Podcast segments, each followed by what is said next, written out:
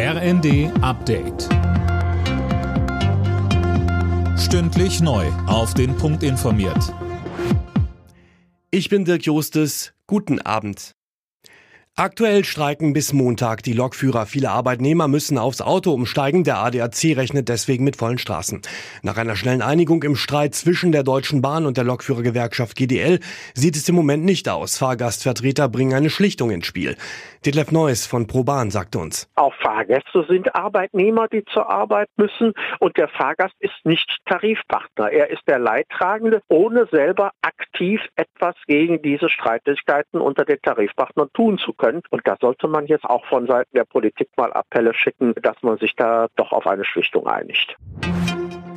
Nach dem Absturz eines russischen Militärtransporters in der Nähe der Ukraine gibt es widersprüchliche Aussagen. Russland behauptet, dass an Bord des Flugzeugs 65 ukrainische Kriegsgefangene gewesen sein sollen.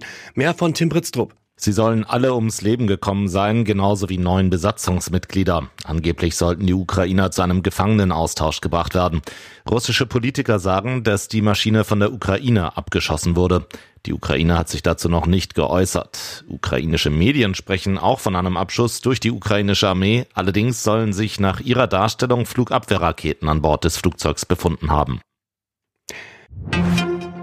Schwangere, die über eine Abtreibung nachdenken, sollen besser vor Gegnern geschützt werden.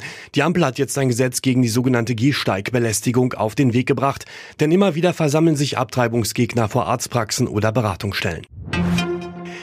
Deutschland steht bei der Handball-Heim-EM im Halbfinale und das trotz einer 24 zu 30 Niederlage im letzten Hauptrundenspiel gegen Kroatien in Köln.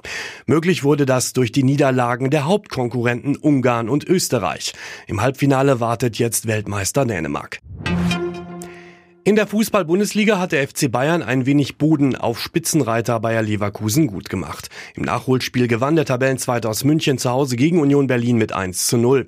Die Partie war Anfang Dezember wegen Schneechaos abgesagt worden. Alle Nachrichten auf rnd.de